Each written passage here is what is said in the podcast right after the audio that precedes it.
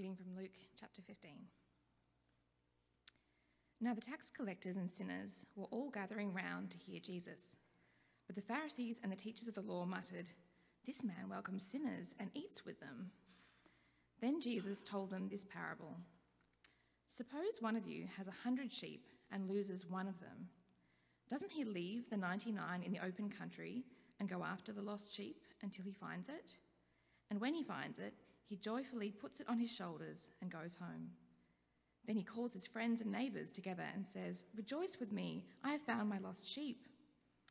I tell you that in the same way there will be more rejoicing in heaven over one sinner who repents than over 99 righteous people who do not need to repent. Or suppose a woman has 10 silver coins and loses one. Doesn't she light a lamp, sweep the house, and search carefully until she finds it? And when she finds it, she calls her friends and neighbours together and says, Rejoice with me, I have found my lost coin.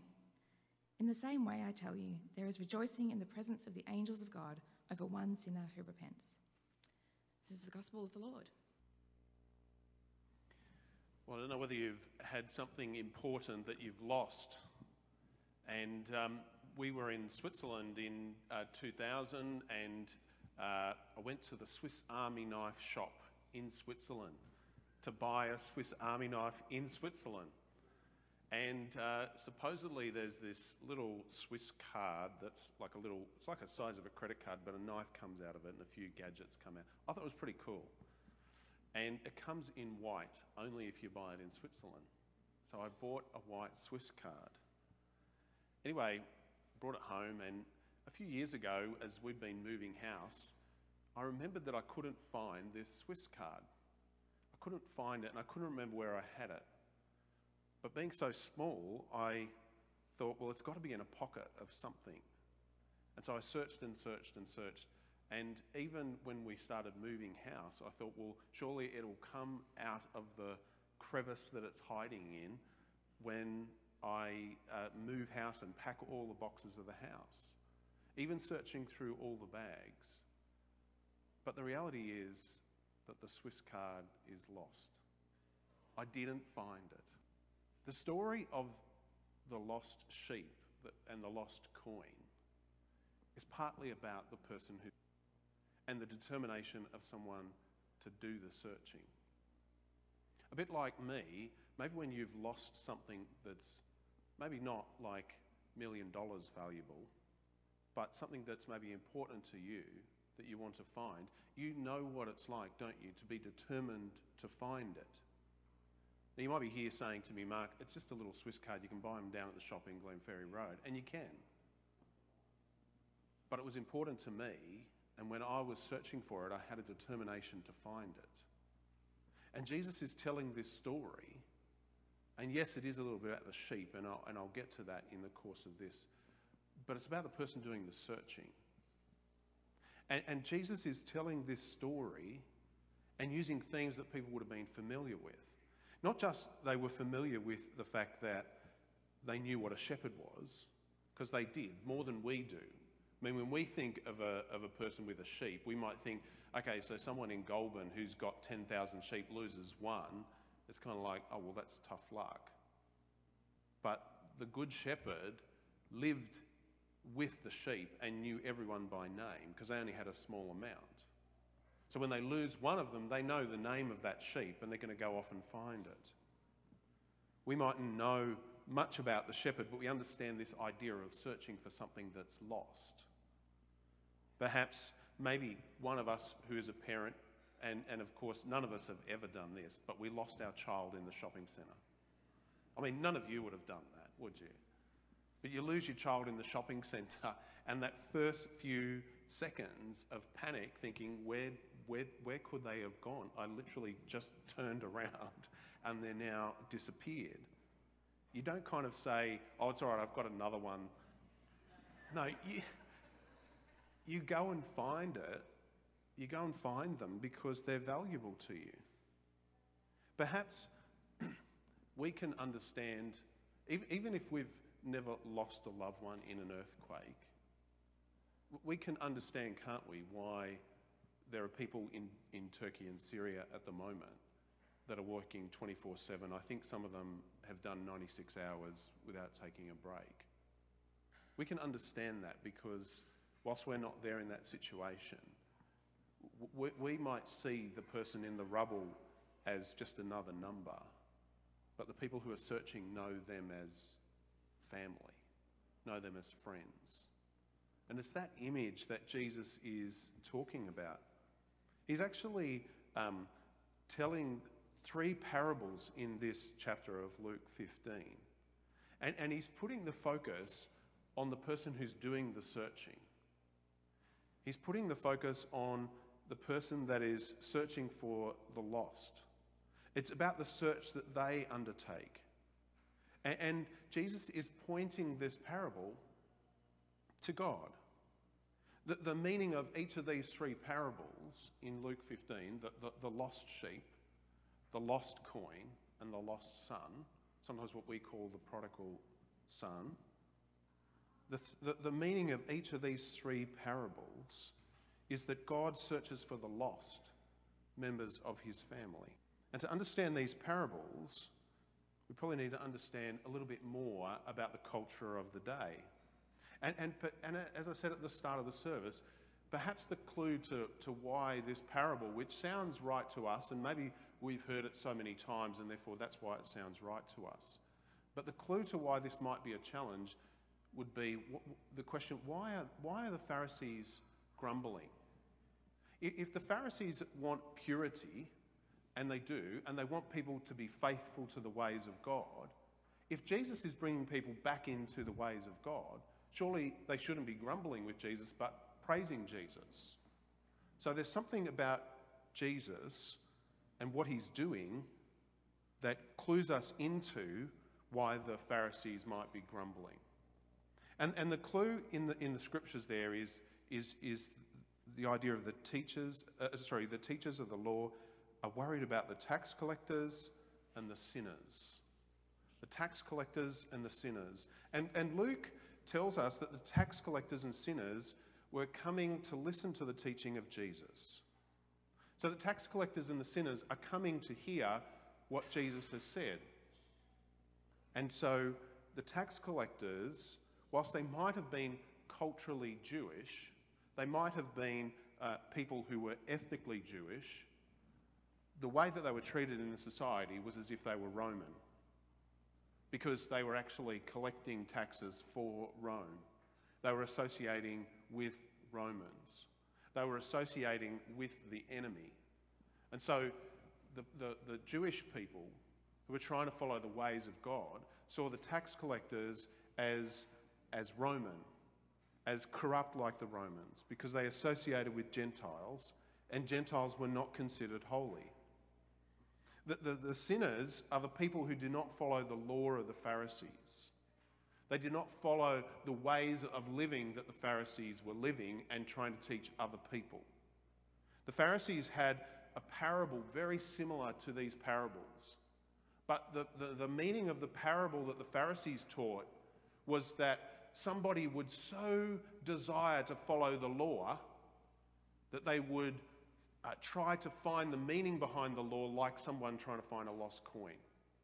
That they would be so eager to live the ways of God, studying the law, that they would try to find the law like finding a lost sheep. That the parables that the Pharisees told, the emphasis was on an individual who was a sinner desiring to follow and study the law. The Pharisees wanted everybody to follow these immense set of rules that they had created. It was only once a person followed all of the rules that they were allowed to be in fellowship with the Pharisees. It's like a person had to have a desire to follow the law, desire to study the law, fix themselves up completely, and once they'd fixed themselves up completely, then they could come back into right fellowship. In contrast, Jesus comes teaching the sinners before they're following the law. Jesus is uh, teaching people who want to follow the law but don't know how to, he's teaching them how to follow the law. He's teaching them about the kingdom of God. He's teaching them about what it means to repent. It makes sense, doesn't it? If the Pharisees are saying we want people to repent of their sinful ways and come into a right living with God, surely someone needs to accompany them on that journey. It's kind of weird, isn't it, to say you need to follow the ways of God, but I know you don't know them, but until you fix yourself up, I'm not going to teach you the ways of the Lord. And Jesus comes along and says, I know that you don't know the ways of the kingdom, so I am going to teach you the ways of the kingdom. And before you fix yourself up, you're going to be able to hear that God loves you and that God wants to be in relationship with you. And Jesus is modeling early in his ministry the idea of grace. Now, grace will be completed and we'll understand the full extent of the grace that Jesus offers when he dies and raises from the dead. But this idea of free gift of grace is being offered to the people of God before they even make a step to come back. You see, the, the, the Pharisees had a completely different idea of holiness to Jesus. Jesus is saying, when you repent and make a way back to me, that's the sign of holiness. The Pharisees had an idea of holiness where the people who were the closest to the center of the temple, they were the holy ones. So the Pharisees were teaching if you wanted to know what holiness looked like, then look at the people who serve in the innermost part of the temple. The irony of that was that the sinners couldn't even enter the temple courts, let alone see into the innermost part of the temple. It was really only the high priest who went into the Holy of Holies once a year that was probably considered to be the holiest of all the religious leaders. The religious leaders of Jesus' day taught that holiness was about a proximity to a location. Your proximity to the temple was a sign of your holiness. So now we can understand why maybe the Galilean Jews were looked down on. Because, I mean, if you're in the city of Jerusalem but you're not in the temple, you're considered less holy than those who are in the temple. So imagine if you're not even in the holy city of David, but you're out in another town. You must be even less holy because you don't even go to the temple, you go to synagogue. And so Jesus is confronting a group of people who are teaching that holiness is about proximity to a location. And Jesus comes into that environment offering a different image of holiness. That holiness is not about proximity to a location, holiness is about proximity to a person. It's about faith in Jesus rather than about setting your foot into the temple. Jesus is saying to the world that holiness is about doing the will of his Father. Now remember, Jesus goes through Samaria, encounters a woman at the well who's late in the day because she's avoiding people, because she's not living a holy life, even by her people. And he gets into an argument with this woman, and he says to them, It's not about worshipping in Jerusalem or on this hill, it's about worshipping in spirit and truth. Jesus is already ushering in where holiness, worshipping God, is not about doing it in a location, but doing it in spirit and truth. No wonder the religious leaders are grumbling because Jesus is replacing them. Jesus is not saying, look at the religious leaders and follow them. He's saying, look at me and follow me as I follow the will of the Father. But Jesus is also making this third significant shift in the parable. And in these three parables, as I said, it's not necessarily on what is lost, although we'll get to that. It's on who's doing the searching. Remember, the Pharisees were teaching that if you were a sinner, when they taught these parables, you were the person doing the searching and you were supposed to go on a search for the law. And once you understood the truths of the law, then God would have you back. It's almost like God is this distant person sitting in his throne waiting for you to return. The meaning of Jesus' parables is that God is making the first move. God is the one doing the searching. God is the one getting off his throne, as the Pharisees might have thought, going out from the temple, as the Pharisees might have thought, seeking the lost sheep of Israel. God is making the first step. So, what does Jesus do to show that God is making the first step? He calls a tax collector to follow him. These Galilean Jews that the Jerusalem Jews look down on, he calls them to be his disciples. Jesus is being an example of the least and the lost becoming core to who he is and his mission to announce that the kingdom of God is at hand. Jesus heals people who are sinners. Because remember, the Pharisees taught that if you had an illness, particularly blindness or some kind of deformity, that was because of sin that you had committed, or at least your parents had committed. So to be unwell was a sign of sin. So even Jesus healing sinners is a sign that Jesus is recognizing that uh, he is associating with sinners. Jesus associated with women, Jesus associated with Gentiles, all the people that the religious men of the day look down on, Jesus is associating with. Because he wants to show that proximity to him is the sign of being in the kingdom of God. God makes the first move. Now, ultimately, Jesus does call people to repent. He doesn't just accept their behaviour blindly, he teaches them the new ways of God in order that they would give up their old ways and take up the ways of living the way of God.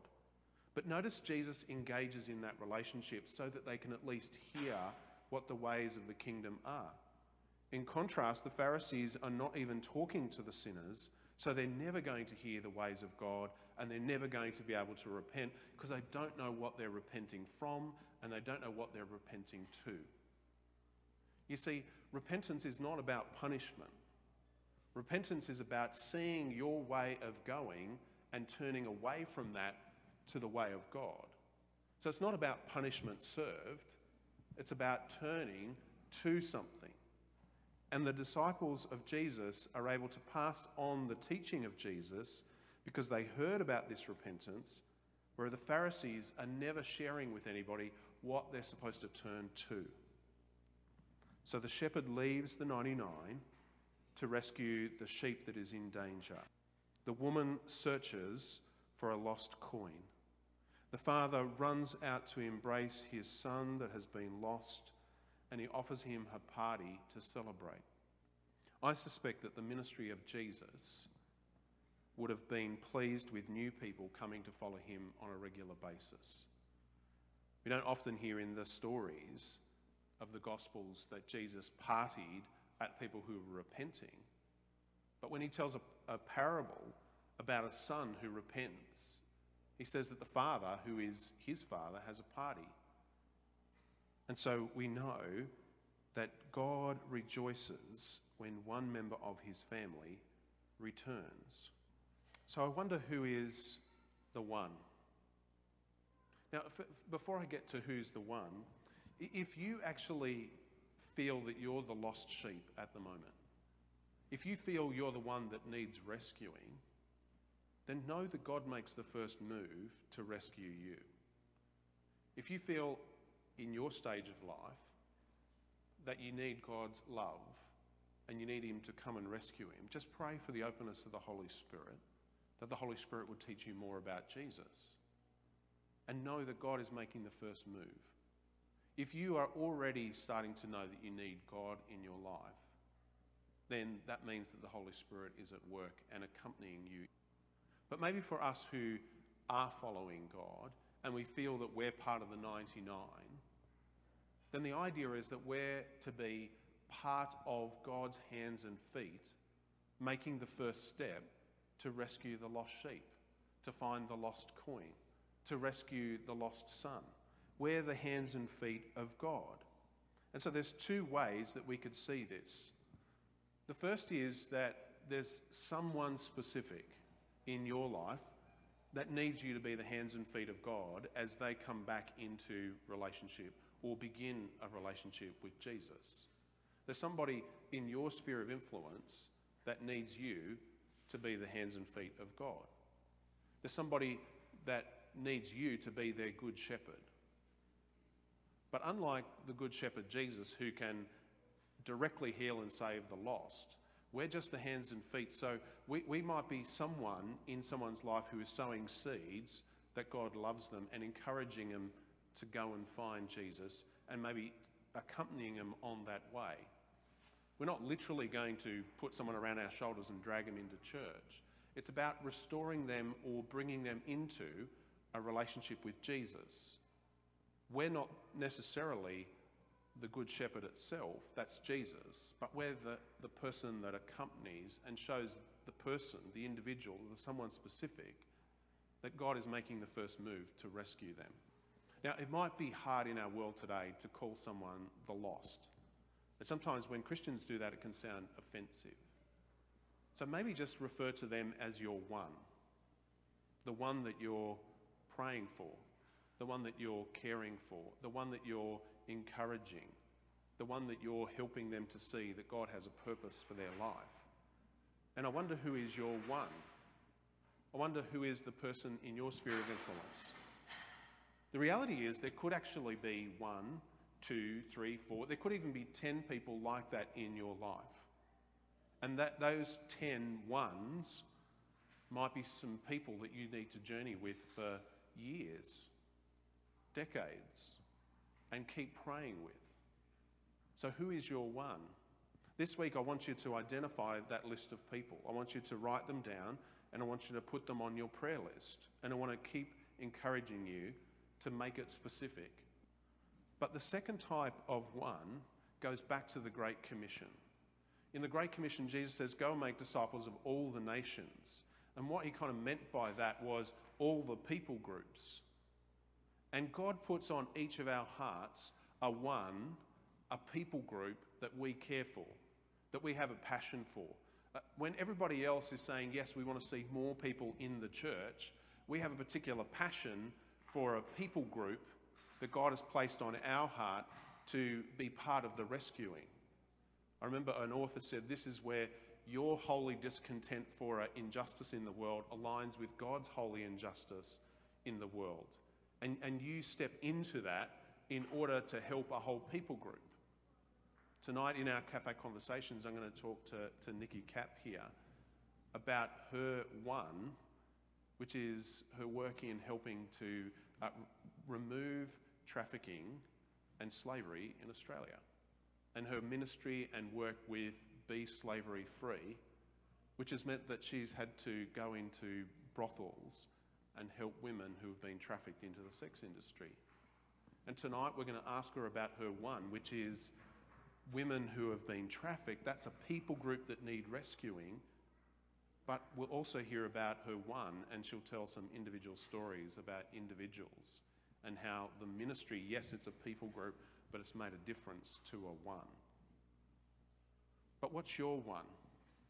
Our new partnership with Epiphany Church in Hoppers Crossing their people group, the, the one that they want to go after, is all those people buying homes in Tarneit.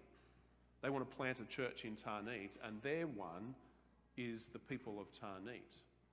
Or we can think of the Flynns who went to Mission Aviation Fellowship.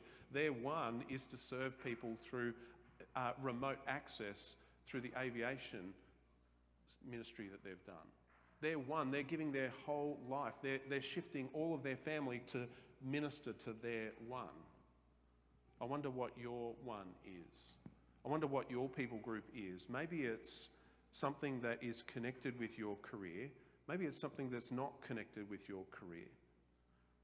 But when you look at your holy discontent for a people group and it aligns with God's discontent about a people group not included in the church, then it helps you to find your God given purpose in life.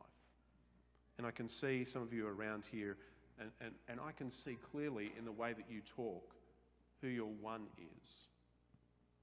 But I'd encourage you this week to be praying about that and focusing on that and asking God to show you more ways that you can help rescue those people in that. So this week, I want you to be specific about who the individuals are that God is calling you to have as your one on your list, to go and be the hands and feet of Jesus to help rescue them. And, and I'd advise you maybe not to say to them that you're rescuing them. That doesn't go down well. Maybe just say that you're accompanying them, or if they need anything, you're there for them. And even just offer to pray for them. I know some evangelists who are, who are doing like evangelism in the hardest areas to do evangelism. And they say it's so hard to sometimes get people to become a disciple of Jesus. But as hard as an environment is to evangelize in, if you offer to pray for people, you almost never get rejected. I just encourage you to see who your ones are and pray for them. And then I'd ask you to identify who your people group are and how we can minister to them. And probably that's why we as a church need to think about who are the ones that are missing in our church? Who are the people group? And if you're in a small group, this week, can you share who your ones are, who your people group are? And then maybe have that hard discussion about who are the people groups, the ones, the lost sheep that are not in the church. The reality is, the math in our world is the opposite of the parable, isn't it? It's like the 99 are out there. And we have a mission to go to that 99. But I think the reason, uh, Jesus would have known that. But I think the reason that he tells the story about a one is because it's much easier. It's much easier to accompany one person at a time. In time, we might get to the 99 out there, and we pray that we'd see revival where the 99 would come into a life giving relationship with Jesus. But at the moment, let's pray for our ones and pray that they would come to Jesus. Gracious God, we praise and thank you for who you are. We thank you that you are the good shepherd that rescued us and that sent us out to be your hands and feet to rescue others. We pray that your Holy Spirit would be with us as we engage in this great commission to make disciples of all the nations. And we pray that you would bless us in Jesus' mighty name.